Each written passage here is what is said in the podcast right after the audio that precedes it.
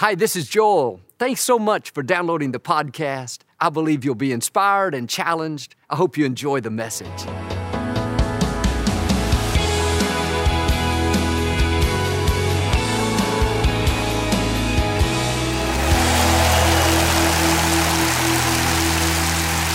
God bless you. It's a joy to come into your homes. And if you're ever in our area, please stop by. Be part of one of our services. I promise you, we'll make you feel right at home. I like to start with something funny. And one day, Adam said to God, Why did you make Eve so beautiful? God said, So you would love her. He said, Well, why did you give her such long, flowing hair? God said it again, So you would love her. I said, Well, God, why'd you give her such a great figure? God said the same thing, So you would love her. Adam said, All right, God, you made her so beautiful, so attractive. Why'd you make her so dumb? God said, That's easy, Adam, so she would love you. and all the ladies said, Amen. Say it like you mean it. This is my Bible. I am what it says I am. I have what it says I have. I can do what it says I can do. Today I will be taught the Word of God. I boldly confess, my mind is alert, my heart is receptive. I will never be the same. In Jesus' name, God bless you. I want to talk to you today about you are fully loaded. When God created you, He put in you everything you need to fulfill your destiny. God is a strategic God, He's not random. He didn't just create you and say, let's see what they can do, let's see what happens. God is precise, He's intentional down to the smallest detail. When He laid out the plan for your life, He carefully studied it. He thought about what you would need, what it would take to get you there. Then He matched you with your world. He gave you the talent you need, the creativity, the strength. You're the right size. You have the right looks, the right personality, the right family. You didn't get shortchanged. You are fully loaded and completely equipped for the race that's been designed for you. Now, quit wishing you were something different. If I had a better personality, then I could do something great. If I came from a different family, if I wasn't so small, Joel, have a new perspective. If you needed to be taller, God would have made you taller. If you needed a different personality, He would have given you one. If you needed to be another nationality, you would be another nationality. God doesn't make mistakes. You're not faulty, you have been fearfully and wonderfully made. When God created the universe, when He flung stars into space, He said, That was good. When He created mountains, oceans, sunsets, He said, That was good. When He made animals, lions, eagles, butterflies, He said, That was good. But when God created you, when He saw how magnificent you are, how strong, how attractive, how talented, God looked at you and said, That was very good. He didn't say the solar system was very good. He didn't say the Rocky Mountains were very good. The only time He used very good is when He created you. In Ephesians, He calls you a masterpiece. When the Creator of the universe says you are very good, that means you are bad to the bone. Now, don't go around feeling shortchanged, like somehow you're lacking, you didn't get enough, you can't do what they can do. If you didn't get what somebody else has, that means you don't need it. Quit comparing yourself and run your race. Be who God created you to be. You are an original. You have something to offer the world that nobody else has. Let your gifts shine. Show your talent, your personality, your style. We don't need an imitation. We don't need a copy. We need the original you. But when we want what somebody else has, we wish we had their looks, their talent, their personality. The truth is, if you had it, it wouldn't be a blessing, it would be a burden. It wasn't designed for you. The reason it works for them is because it fits them. They're walking in their anointing. You are not anointed to be somebody else. As long as you're trying to be like them, you'll be frustrated. The anointing on your life is to be who God called you to be. Be confident in what you have. You have the right looks, the right talent, the right personality. It may not be what somebody else has, but you're not running their race. When my father went to be with the Lord, he had pastored Lakewood for 40 years. I had been behind the scenes doing the television production, and when he died, I'd only ministered one time, but I knew I was supposed to step up and pastor the church. But I thought I needed to be like my dad. After all, people had come to hear him for years, and I knew that's what they were expecting. The first few months, I tried to preach like my dad and lead like my dad, but it was a struggle.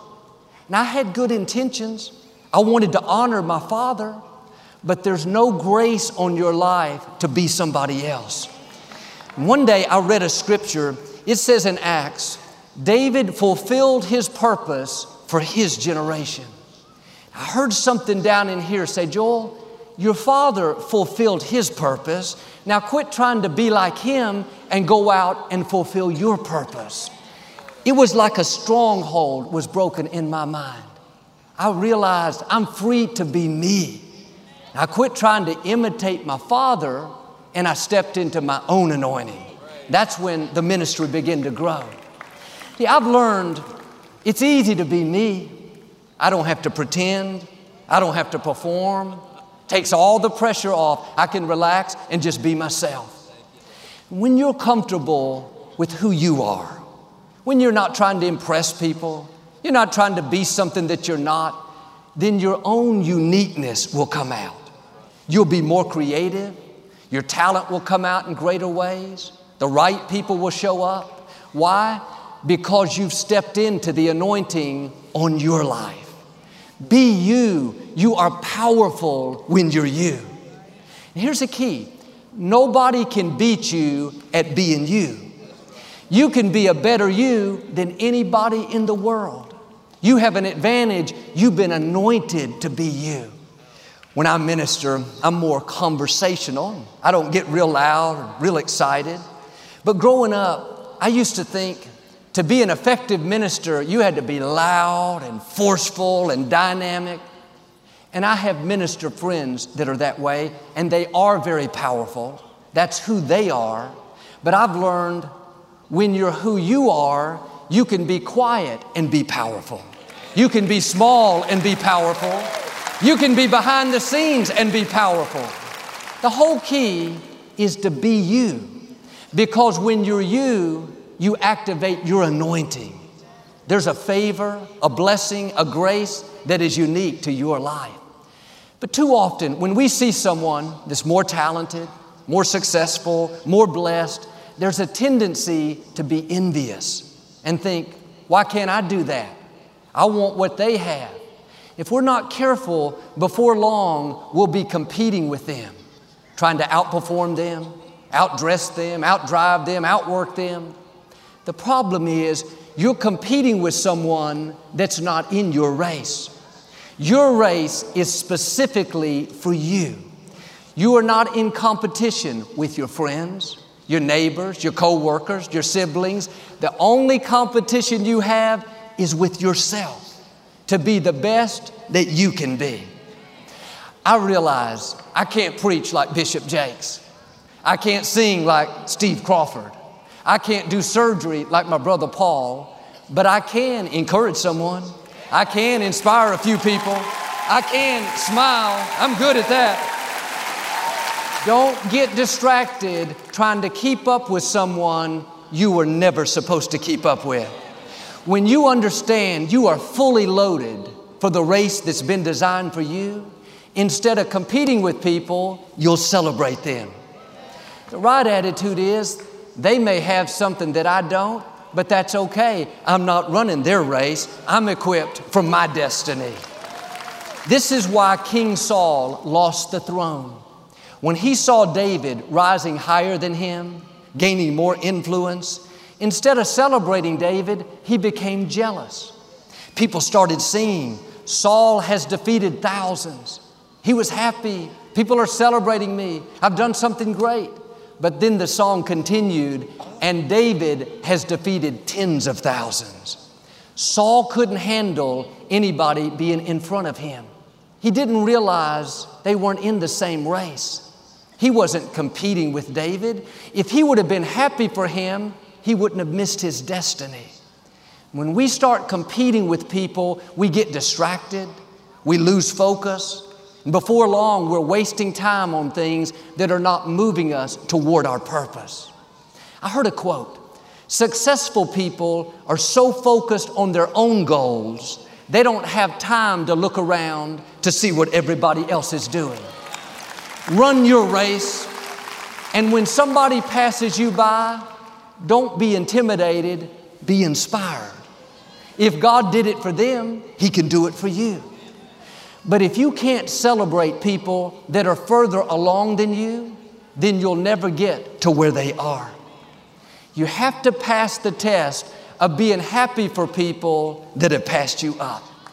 Because there will be the tendency to be jealous, start finding fault, being critical. Well, they don't deserve it. They're not that talented anyway. Let me tell you some bad things I heard about them. Don't fall into that trap. God showing them favor doesn't mean He's not going to show you favor. Be happy for them. When you see someone that's blessed, they're rising higher. It's easy to think, well, they've just had a lot of good breaks. What you may not realize is the favor on their life didn't come without pain. The promotion didn't come without struggles, without them fighting off discouragement, without them pressing forward when they felt like giving up. You don't know what it took for them to get where they are. Sometimes we come in at the end of the movie. We see everything working out. They're happy, blessed, successful. What we didn't see was the middle the tears, the lonely nights, the struggles. Be big enough to celebrate what God's doing in their life. Don't be a Saul. Don't miss your destiny because you're sour that somebody passed you up. Their success is not stopping what God wants to do in your life. God didn't use up all of His favor on them. It's a test. Are you going to compete with them? Spend all your energy trying to keep up? Or are you going to celebrate what God has done? You can tell who your true friends are, not by who comes when you fall, when you make a mistake.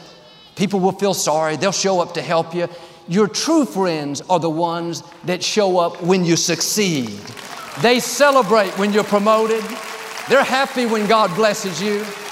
They're high fiving you when you move into that new house. You've heard the saying, it's lonely at the top. It's because not everybody can handle your success. And too often people get envious, jealous, critical. Let's pass this test. When somebody passes you by, give them a high five and keep running your race. Don't look to the left nor to the right. Keep being who God's made you to be. One time I was out running through my neighborhood and I saw this man in front of me about a quarter of a mile and he was running too. I thought, I'm gonna catch him. I had about a mile to go before I needed to turn off and go down my path. And I picked up the pace and started gaining on him, gaining on him, and I was feeling better. Look what I'm doing, getting closer and closer, and I finally passed him up. I beat him. He didn't know we were racing, but I felt good about it. about that time, I realized I was so focused on catching him, I missed my turn.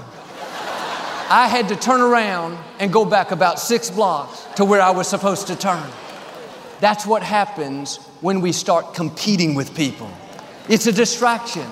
We're running in a race we're not supposed to be in, competing with people that many times don't even know it. If that man knew we were racing, I'd probably still be trying to catch him. He would have sped up.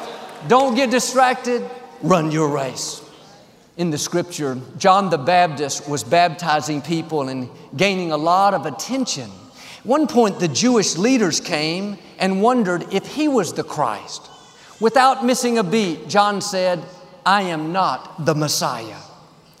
It's important to know not only who you are, but to know who you're not. If you don't know this, you can spend your life trying to be something that you're not. John had no problem saying, I am not the Messiah. He was saying, I don't have to be the Messiah to feel good about myself. I'm content with who God made me to be. If you're trying to be something you're not, you'll be frustrated. There's no grace for it. It'll be a constant struggle, always like it's uphill. If Saul would have understood this, he could have kept the throne. If he would have accepted, I am not David. He's defeated tens of thousands, he's done great things. I've defeated a thousand. God, you've blessed me. It would have been a different story. Most of the time, we're happy until we start comparing. When Saul heard the numbers, David, tens of thousands, I can imagine him asking someone, How many did they say David has defeated? When they answered tens of thousands, Saul's whole perspective changed. He was no longer content with his success. Now he was envious, jealous. He basically spent the rest of his life trying to be David. All he had to do was realize, I am not David. God has blessed him in a different way. We have to understand the sovereignty of God. It may not seem fair to us, doesn't always make sense, but God's ways are not our ways. And the scripture talks about how God has given to every person different gifts, different talents, according to our own ability. Everyone doesn't get the same. But what He gave you is what you need to fulfill your destiny. Whether you're a Saul and you can defeat a thousand, or you're a David and you can defeat 10,000, the right attitude is I'm going to take what God's given me and make the most of it. Don't compete, don't compare, just run your race. In the parable Jesus told of the talents, the owner gave one man one talent, another man two talents, and another man five talents. It seems like if God was fair, He would have given them all the same number. But God is sovereign.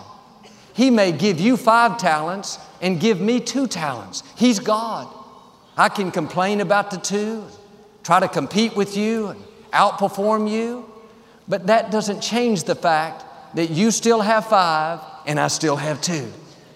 A better approach is to say, God, I recognize you are sovereign, and before you gave me these two talents, I didn't have any. So instead of complaining about the two and competing with the five, I'm to take these two talents and be the best that I can be. It takes a mature person to recognize what you're not. But knowing what you're not will help you stay focused on becoming who you are because there will always be pressures to be this, to be that, to be the other. Everyone will have opinions about you, but down in your heart, you know who you are. You can't let the outside pressures and other people squeeze you into becoming something that you're not. When I first started ministering, I was young and didn't have much experience, and I had a lot of people giving me opinions. They told me how to lead the church, how to minister, what I should speak on. And sometimes it wasn't what they said, just what they inferred. I could feel the pressure to be who they wanted me to be. And they were good people, but people didn't breathe life into you. People didn't lay out your plan and purpose. People didn't put gifts and talents on the inside. And I was always respectful, but I was firm. And a lot of their advice, when I heard it, I knew it wasn't what God put in my heart. I had to be bold and say, I am not that. I am not that. I am not that. This is who I am. You have to be strong. It's your destiny. When you come to the end of life, you're not going to answer to people, you're going to answer to God. People may mean well, they may love you, but if it doesn't bear witness in your spirit, you have to be bold and say, like John, that is not who I am. And here's the key you don't have to have a great gift for God to use you in a great way. You know what took David to the throne? Wasn't his leadership skills, his ability to write music, his personality, his size. What promoted David was his gift of slinging a rock. He was good with a slingshot. Out in the shepherd's fields, he had spent hours practicing as a teenager while he was taking care of his father's sheep. He could have thought, God, why didn't you give me an impressive gift? Why did you just give me one talent? I'm an expert with a slingshot. Big deal. That's never going to take me anyplace. But if you'll be faithful with the gift you have, if you'll develop it, grow, learn, get better, that gift will open doors to places you've never dreamed. Don't discount your gift. It may seem small to you. Compared to others, it feels insignificant, but there is nothing ordinary about you. You have the fingerprints of God all over you. God made you in His own image. He crowned you with favor. You have royal blood flowing through your veins. Don't believe those lies. There's nothing special about you. You're not as talented as your brother. You don't have a big personality like your friend. You don't have the design skills like your coworker. Maybe not, but you do have a slingshot. There's something God has given you. And that slingshot may seem ordinary, but when God breathes on it, you'll defeat a giant twice your size. You'll be promoted beyond your talent. You'll go places where you didn't have the experience. You weren't next in line, but suddenly the door opened. Suddenly the Compaq Center is yours. Suddenly people are celebrating you. But too often we look at others and think about how great they are. We put them on a pedestal, but God has put greatness in you. He's given you gifts, creativity, dreams. He created you to leave your mark on this generation. You're not supposed to live and die and nobody knew you were here. There is something significant about you, something that will cause you to stand out. Where years from now, people will look back and say, You made the world a better place. Stir up those gifts, stir up that faith. Don't get so caught up in celebrating others that you don't recognize there's something in you to be celebrated. Jeremiah said, Your word, O Lord, is like fire shut up in my bones. There is something shut up in you, something big that's about to be released. Dreams, books, movies, inventions, businesses, ministries, potential that you haven't tapped into, gifts and talents that you didn't know were there. You haven't seen them yet because it hasn't been the right time, but your season is coming. The good break, the promotion, the opportunity, it's on the way. Now, don't be surprised if there's opposition. That promotion may be disguised as Goliath. That giant looks like it's there to stop you, but it's a setup. It's going to thrust you to a new level. You're going to discover what the slingshot was all about. It was a test. You proved your faithfulness. You did the right thing when nobody was watching. You kept a good attitude when it wasn't fair. You celebrated others when you could have been jealous. Now your time is coming. What's been shut up in your spirit is about to be released. It's going to be bigger, more rewarding, more fulfilling than you ever imagined. It's not going to come through your neighbor, through your cousin, through your boss, through your pastor. It's going to come through you. It's your baby. It's your time to be celebrated. This is what happened in the scripture with Sarah. She and her husband Abraham were very old. Sarah had been barren her whole life and not able to have children. But in Genesis 17, God said to Abraham, I will give Sarah a son. She will be the mother of nations. Kings of people will come out of her. Every circumstance said it was impossible. She was out in the desert, no fertility treatments, no medical procedures, 80 years old, yet God said, you have kings in you. You have nations in you. He was saying, Sarah, what I've put in you is more than you can imagine. God is saying the same thing to you. There are kings in you, there is greatness in you. It's much bigger than what you think. Don't let circumstances talk you out of it. You may not see how it could work out. God has ways to do it that you've never thought of. One touch of God's favor will catapult you to the next level. When Sarah heard this, it was so unbelievable, she laughed. She said, Me have a baby? I don't think so. She loved the idea, but since she was so old, she thought the baby would have to come through somebody else. So she tried to help God out. She had Abraham sleep with her maid, and they had a son. She was so excited. She said, God, you did what you said. God said, Sarah, that is not the promised child. I didn't put the promise in somebody else, I put the promise in you. At 90 years old, against all odds, she became pregnant and gave birth to a son named Isaac. What God put in you, He's still going to bring to pass. You are pregnant with destiny. You are pregnant with greatness. It's not going to come through others, you're going to shine. You're going to excel. You're going to be promoted. You're going to be celebrated. Friends, you are fully loaded. You're not at a deficit. You're not lacking. You're full of potential, full of favor. Like Sarah, you may have been barren for a long time. You don't see how it could happen. Get ready. This is a new day. Things are changing in your favor.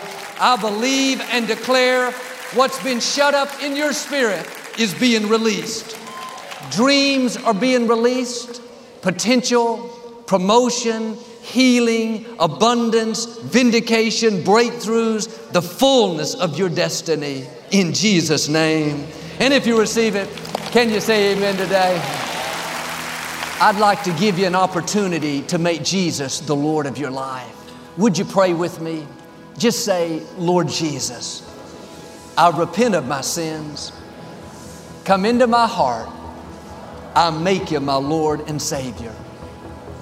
Friends, if you prayed that simple prayer, we believe you got born again. Get in a good Bible based church and keep God first place. Thank you for listening to the Joel Osteen Podcast. Help us continue to share the message of hope with those all over the world. Visit joelosteen.com slash give hope to give a gift today. Thanks so much for listening to today's message. I hope you'll subscribe so you can receive the latest podcast to keep you inspired all through the week. We're praying for you. I know God's best is still ahead. We'll see you next time.